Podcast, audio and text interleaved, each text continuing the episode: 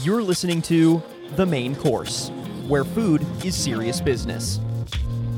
Listen along for insights, strategies, forecasts, and thought leadership from the front lines of food with your host, Barbara Castiglia. Welcome to the main course. I'm Barbara Castiglia of Modern Restaurant Management. And today we're going to talk about franchising, one of our big topics that we talk about here. Um, but we're going to put a different spin on it and talk about careers in restaurant franchising. And, um, you know, it's been a hot topic. Um, people you know, the pandemic didn't make people shy away from wanting to own and operate a restaurant and seeing it as a viable business for themselves. Um, so with me today is Tarji Carter, who is the owner and founder of the Franchise Player, and we're going to talk about what that is.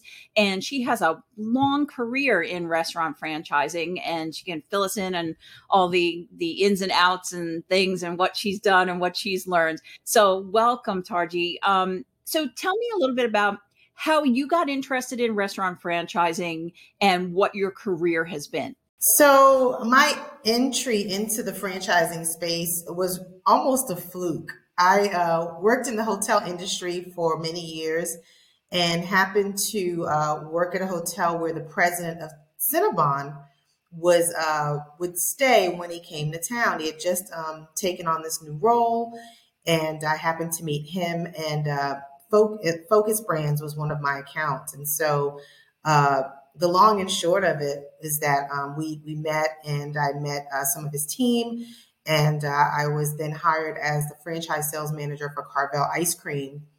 And within eight months, I was promoted to director of Cinnabon and Carvel um, for the entire country. So it was a it was a huge uh, uh, step in the right direction, a great uh, a great uh, promotion uh, that I wasn't expecting. But that's really when I learned, um, you know, I cut my teeth on franchising. So, what was it about interacting with all of these people that said to you, you know, this this is going to be an interesting career path for me, um, and kind of flipping that switch? It was a challenge. Um, I knew nothing about franchising. I had been in the hotel industry for quite some time and was ready to take on something new, something exciting. Um, it was a little scary, so that's how I knew it was the right thing for me to do. And um, I just, I, I, just went in. I was a sponge. I learned everything that I could from every experience, and so I met some good people along the way. And uh, and and and just being uh, at Focus Brands, um, there were there were a team of folks there who were very welcoming and uh, and helpful in in my ramp up period. So that was that was a great way to get started. So part of what you're doing now with the fr- franchise player is, you know, appealing to people like yourself who you're, as you said, you didn't know anything about franchising. You didn't know what it was, what kind of opportunities that it could provide. Um, so, um, tell me about what the franchise player is you know kind of what your mission is um, and why it's kind of so important to you right now to do this so to to piggyback on what you said a little a, a minute ago, um, I was was a novice when it came to franchising. So I would go to McDonald's with my dad as a kid, and we would I would get my Happy Meal, and he would you know drink his coffee, and we would have a moment, you know, almost you know a couple times a month, um, if not every week. And I never knew that franchising was an option uh, in terms of a career path or creating generational wealth. My dad was a very smart man, and I would imagine that had he known about it, he would have shared that with me. And he never mentioned it. So, fast forward to my time at Focus Brands when I started in the franchising space, I realized very quickly um, that there weren't a lot of people that looked like me and my family who were in positions of ownership. And so immediately I thought, what can I do to get the information into the hands of those who may not already have it? And so um, I spent 15 years selling franchises for some of the world's most delicious brands and realized that I need to do more. I'm, I'm, I'm, I'm more useful outside of a specific brand where I can bring this information to the masses. And so I created the franchise player um, to provide education, opportunities, and resources about franchising to the Black community. Um, I've learned that uh, franchising and, and, and, creating generational wealth um, is is probably one of the fastest ways to get into business for yourself and not necessarily by yourself. And so I want to share that information with um, underserved communities um, that could definitely use the information and provide additional resources to help put them in positions of ownership. So, how are you going about and reaching those communities? Well, I start with my own family and my own friend group. Um, that's how it really started. And then I, I go around the country speaking at different events. And so what I've learned is that in, within the franchising space, a lot of brands, a lot of sales managers, they tend to go to the same shows all the time and they see the same people. And so um, I'm not afraid to get out into a, a community in front of an audience that doesn't look like me, that doesn't talk like me, um, and, and, and to just have a presence, right? You know, I think that's how we form bridges is by just being present. And so I get invited into a lot of rooms simply because I have a presence. So I might speak at an event. Um, I, I spoke at one event in Dallas um, earlier this year. And from that, I was invited to speak at another event in Houston uh, several months later. And it was just a matter of being in the room with folks who really had an interest in learning about franchising, how to get into it, and how to how to be successful at it. And so every time I speak, um, I'm invited to do something else. And so um, the brands that I work with have the luxury of being able to be in the rooms with me because I'm always sharing about the brands that have partnered with the franchise player.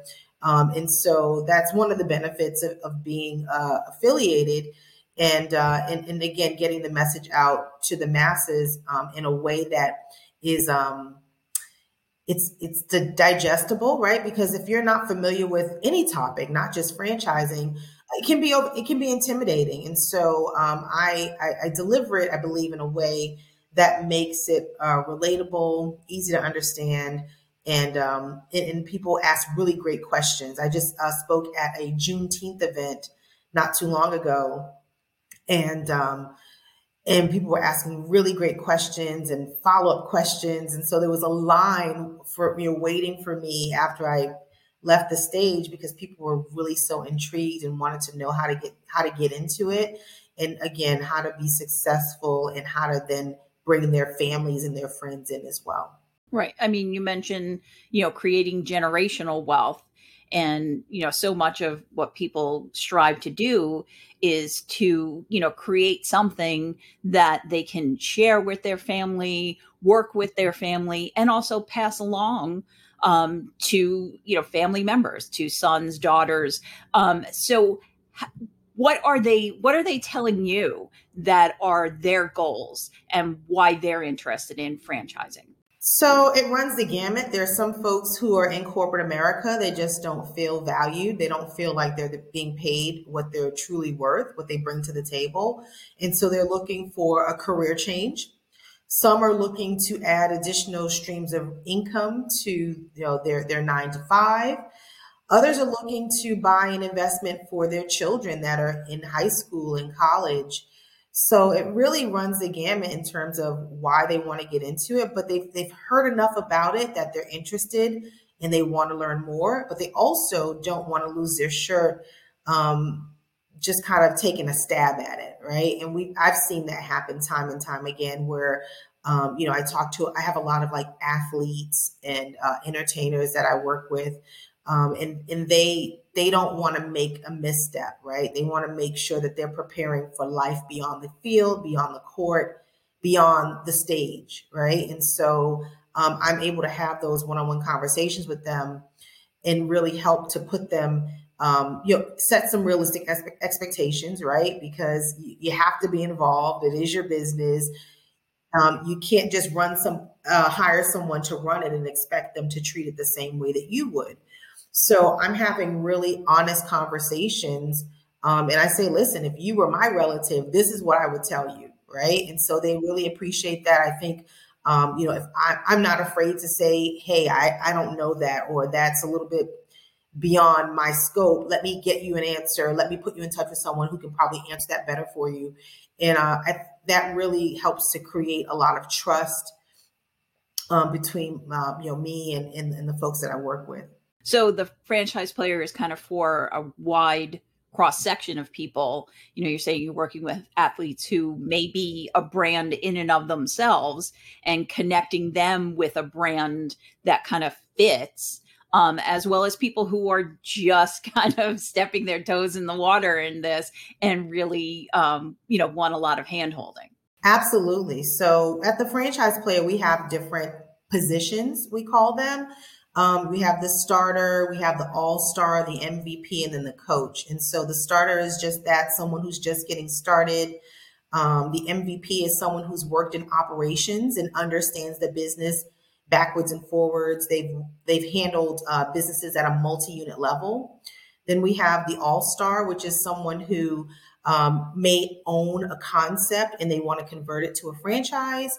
And then the, the coach would be someone who's already in franchising, but they're looking to diversify and take advantage of some of the incentives that we're able to negotiate. So we work with brands who um, have made DEI a priority um, and they're walking the talk, you know, and by doing that, what they do is they offer discounts um, on the franchise fees um, and sometimes the royalties, and then offering some additional support that we're able to negotiate on behalf of the franchise players that come through the program. Why, I guess, you know, why are these brands doing this now? Um, why wasn't it being done? You know, you you noticed it. You know, there weren't people who looked like you coming in the door as often.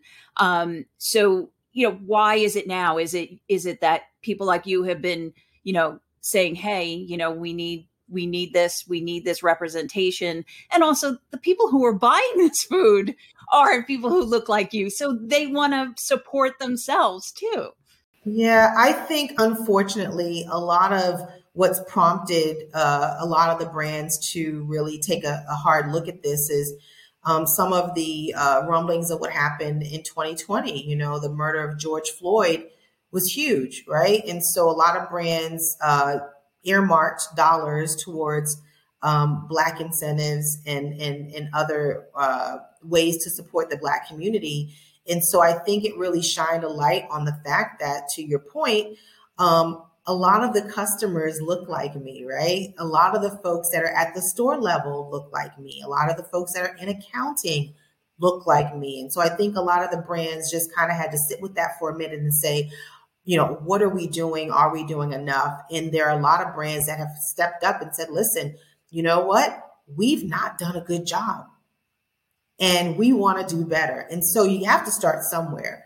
Um, but there are some brands that are still in denial. They think they're doing a great job or, you know, they, they, they just are in denial about it. And so, um, you know, we want to work with the brands that understand, you know what, even if we don't have a, a diversity program in place today, we want to do better and we want to get started and maybe you can help us. And so I have those tough conversations as well. So any brand that we partner with, they they um, you know they they sign a letter of, of understanding that says you know this is what we're going to offer and then um, you know and they just kind of put their hand on the bag that says you know we're going to do our best and when we fall hold us accountable um, but let's have those conversations have those tough conversations so that we can do better and we can do better collectively so if people who are approaching you, um, it can, as you mentioned, the different levels. So it could be, say, I already own a restaurant, or I'm operating a restaurant, or I have an idea for a concept.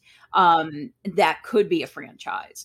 Um, so someone like that can approach you and and be helped by the fr- franchise player as well as somebody who who wants to buy into a system. Absolutely. So someone who owns the concept already, they would be considered an all-star. And so we would we have the systems and the in the team in place that can help them um, create their franchise disclosure document, create their their manuals, operations manuals, their training manuals, their franchise manuals. Um, and so, uh, of course, I would offer, and my team would offer the consulting piece uh, around that to help them get into business, right? Because there's a lot of consulting that takes place before you get your disclosure document. A lot of questions, a lot of um, answers that you might not have just yet. And so we we dig pretty deep on um, into uh, what the business truly has, what it doesn't have just yet, and figure out where the um, where the holes are. Um, and then, like I said, anyone who's interested in franchising in general, um, we, you know, again, I've been selling franchises and working in the franchise sales and development space for over 15 years. And so I've seen a lot. I've worked for over 10 brands, some of the world's most delicious brands. Uh, I mentioned Cinnabon and Carvel, but I've also sold for Dunkin' and Baskin, Wingstop, uh, edible arrangements, and Bojangles Chicken. So I've worked for some pretty big brands, and I know that you know a lot of the brands that I've worked for, they um, they they um, they they get it right. You know, it, some of them understand that um, you know we got to do better. Um, others already have uh, minority incentives in place. Um, and so uh, I'm still connected to a lot of a lot of the folks at these brands, and and sometimes they'll lean on me to say, you know, what you know, how how can we help you? You know, they, I get the, that question a lot as well. So it's it's a matter of give and take. You know, what I do doesn't just benefit the players, but it also um, serves as kind of a a third party diversity program for brands that don't have the capacity or the bandwidth to create their own kind of like a delivery service there in a way. You know? Yes. Uber Eats of franchising. So, so when um, you know when somebody goes to your site, what kind of resources are there available for them um, if they're just like looking around and and you know what are you offering them in terms of educational resources? Yeah, so we offer a six. Well, we're going to be offering a six week course uh, that's rolling out this fall. Um, and it's basically six weeks to franchise ownership. So, myself and my team of ex- industry expert friends um, will be teaching about all the different aspects of franchise ownership. So, starting at the uh, due diligence and application phase, going through um, real estate, construction, design, training, uh, and then operations, you know, uh, all the way up to grand opening and then what happens beyond that, right? So I also have um, a, a, really great connection with a young woman who started a program that helps franchisees go from being owner operators to owning an enterprise. So maybe they own one or two and they want to branch out and and then uh, maybe either acquire some additional stores or develop additional stores. And she helps to train beyond what the brand offers. So able to take that mindset from being uh, just kind of a single owner operator to then owning an enterprise. So we have a team of folks that offer um, assistance every step of the way throughout the process. So, you know, that kind of reminded me about the role of the mentor um, and, you know, really working with people, you know, to invest in their success. Um, so, um, how important has the role of a mentor been in, in your life and in, in what you're doing now? I say having a mentor, having multiple mentors is very important. Um, you know, no one knows everything, right? And so um, I have had um, mentors along the way. Um, they don't know that they've been mentors for me, but you know, everyone's time is so limited. It's tough to get somebody to say, "Hey, yes, I'm going to mentor you." So you have to really kind of uh, figure out how you can get from them what you need at the same time um, offering something back to them in a way to say thank you. And so I think it's just been very important for me to have uh, mentors during every step of my learning process. And so in the franchising space, um, I've connected with folks, like I said, industry experts in the different within the different disciplines to learn what I need to know as a franchise sales professional uh, to know enough to make me dangerous, right? so that I can put folks in touch. And so I think for the past 15 years, I've been sort of a, a collector of people, if you will, and uh, some of the industry's best folks who are really working at um, a level of excellence that really helps a lot of these brands grow and become um, the, the, the large conglomerates that they are today. So mentorship is not necessarily a formal, you know, contra- contractual relationship as much as kind of being the sponge that you mentioned before and taking in with the people who are, are around you. Yeah, I think you know time is limited, and so for someone, you know, if you if you're lucky enough to get someone to say yes, I will mentor you, you can shadow me, you can do all these things, um, then great. But if you can't get that, I would say just be resourceful um, listen to webinars, watch their social media. Um, there are so many ways that we can take in information and learn these days that you have to really be nimble enough to know how to, um, you know, to manage the, that process. And so, um, just making sure, I think, um, you know, having a mentor and then, you know, just learning everything that you can, but then also um, paying it forward, right? So if there's someone that takes an interest in what you do, um, you know, maybe you can offer some sort of support to them. And if you have the capacity to take them on as a mentee, um, you know, do that as well, because I think, um, you know, karma, good karma is always something uh, that you want to have on your side. So, what are some common is misconceptions and apprehensions that you hear about people who may be reluctant to try franchising? Yeah, that's a great question. So there are a lot of folks who don't understand like why would I pay someone a royalty to sell chicken or donuts or whatever it is? And um, you know, what you're buying into is the brand equity, right? Number one. You're also buying into a proven system, something that's been battle tested. And so I could easily go out and start Tarji's Donuts and I may get some customers, I may build a following.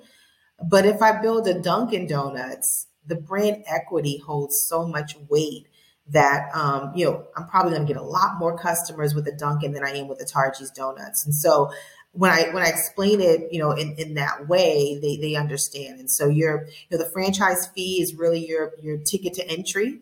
And then the royalties are, you know, your your your monthly fees, your monthly rent that you pay to continue to be a part of that program. And so it's just um, getting over that hurdle, I think, is really big for some people.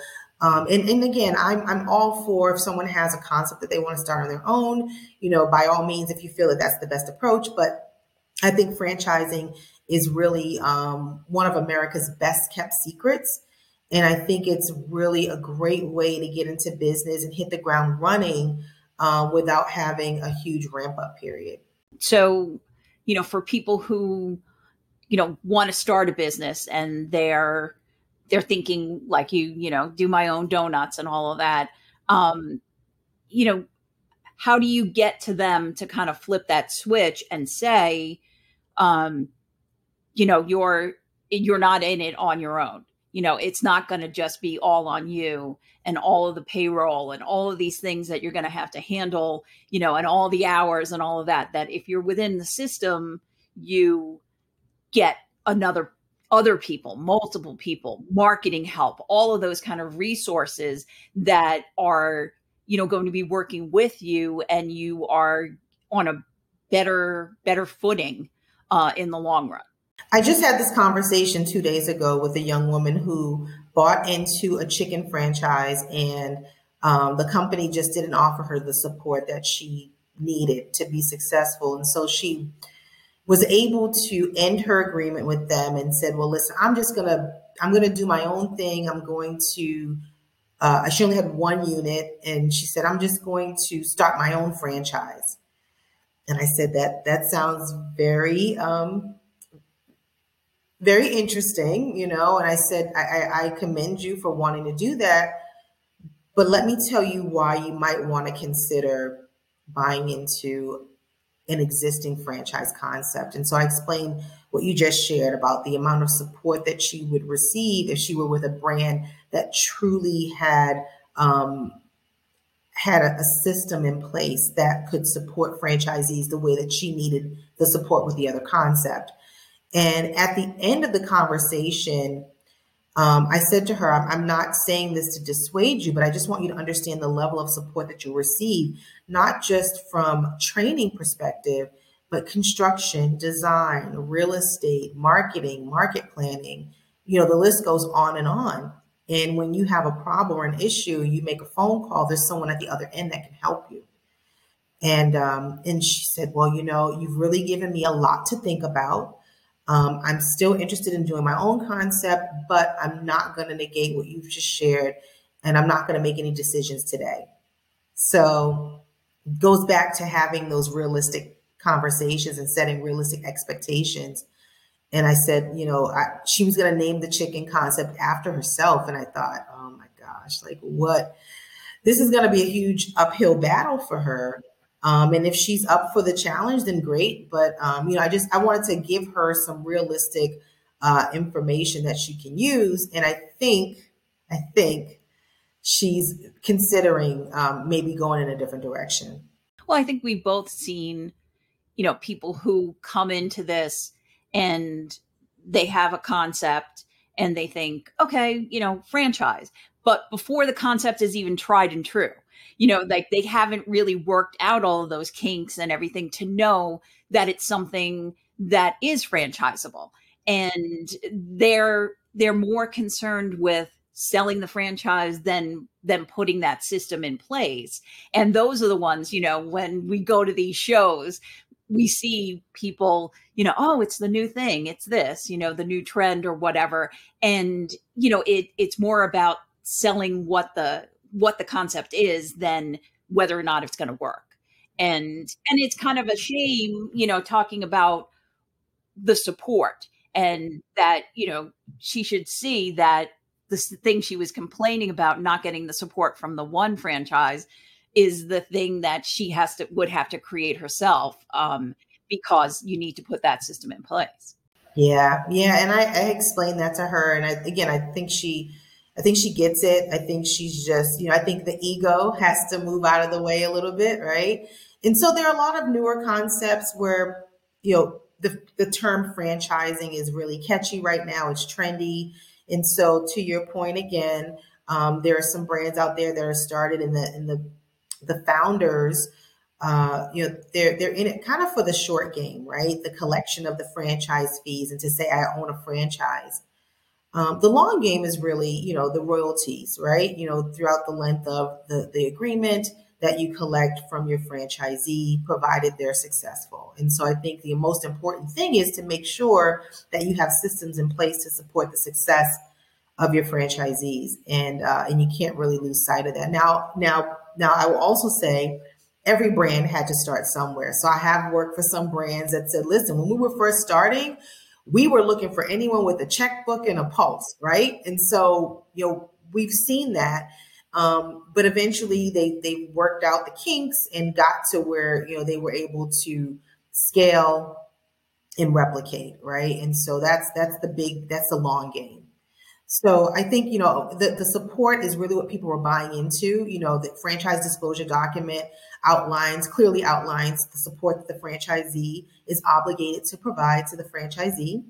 And, um, and, and, and they may offer a little bit more than that, but ultimately it is the business of the franchisee. They are the owner. They're the one that has to make sure that it's successful at the end of the day. So when you meet a person, how do you kind of pair them with what franchise might be a good fit for them? So we have a very deep conversation about, um, you know, who they are, what makes them tick. Um, you know, what are they passionate about? What what what are the things that they tend to shy away from? So I, I like to dig deep and really get to know everyone that I work with. And then we go through a list of, of options that that could be a good fit. And then I see how they respond, right? You know, if it's pet services, if it's food, if it's senior care, um, you know, the list goes on and on. There's you know hundreds of different industries and thousands of different concepts. So really honing in on who they are as an individual and what their ultimate goals are, right? Are they looking to stay on their nine to five for another 10 years? Are they looking for something that's absentee owner or semi absentee? So digging deep, really trying to understand what they're looking for. And then um, going through those lists, you know, the list of, of viable options and figuring out, you know, then we narrow it down to the top three and then we'll ultimately get to the one. So it's a lot of conversations, a lot of um, Zoom calls, and um, and really just uh, you know a, a gathering of data. And so once we do that, we can really help folks. And then going to the brands of choice and, and, and seeing if they're they're going to uh, come on as a, as a partner with us uh, and offer some sort of an incentive. So um, just pairing them with brands that offer that type of support. And then also, um, you know, working with brands, like I said earlier, that are really committed to uh, the DEI piece. So, how important is the financial aspect? Um, and another thing that's, you know, both of us know is not taught to anybody about how to really be conscious of your financial future, your your financial present. You know, we we don't really teach that enough to kids um, about the importance of all those things. Um, so, you know, how how do you get someone in the in the really good financial shape so that they can embark upon a franchise? I, I get inquiries from folks that you know just with all different backgrounds right some folks are very green they don't have any money but they they it's a goal right? It's a it's a dream. It's, it's they have hope that one day they'll be a franchisee. So that's a different conversation that someone than someone that says i have about $250000 and i i need to do something with it right? So there's there's two different conversations that are taking place. Um, the first you know i would i would talk about you know what most brands are looking for from a liquid asset and net worth perspective, credit score, things of that nature, and find out where they are and say, okay, well, you're not here today, but here are some things that you could probably do to prepare for ownership um, down the line, whether it's going to be six months, a year, three years, what have you. Um, with with someone who already has the funds, and maybe they have some cash in the bank, but they don't have all the money that they need to get started. Um, I suggest, you know, talking to their sphere of influence. Who are your friends? Who are your, your, your family members that you trust? Who are financially and fiscally responsible? And start having conversations with them. Listen, I'm thinking about uh, you know, purchasing a franchise or buying a territory. And I wanted to come to you because I respect what you do. I think you're very responsible. Um, and I was wondering if you would be interested in learning about something that I'm interested in investing in, right? So start having those conversations with the people that you trust.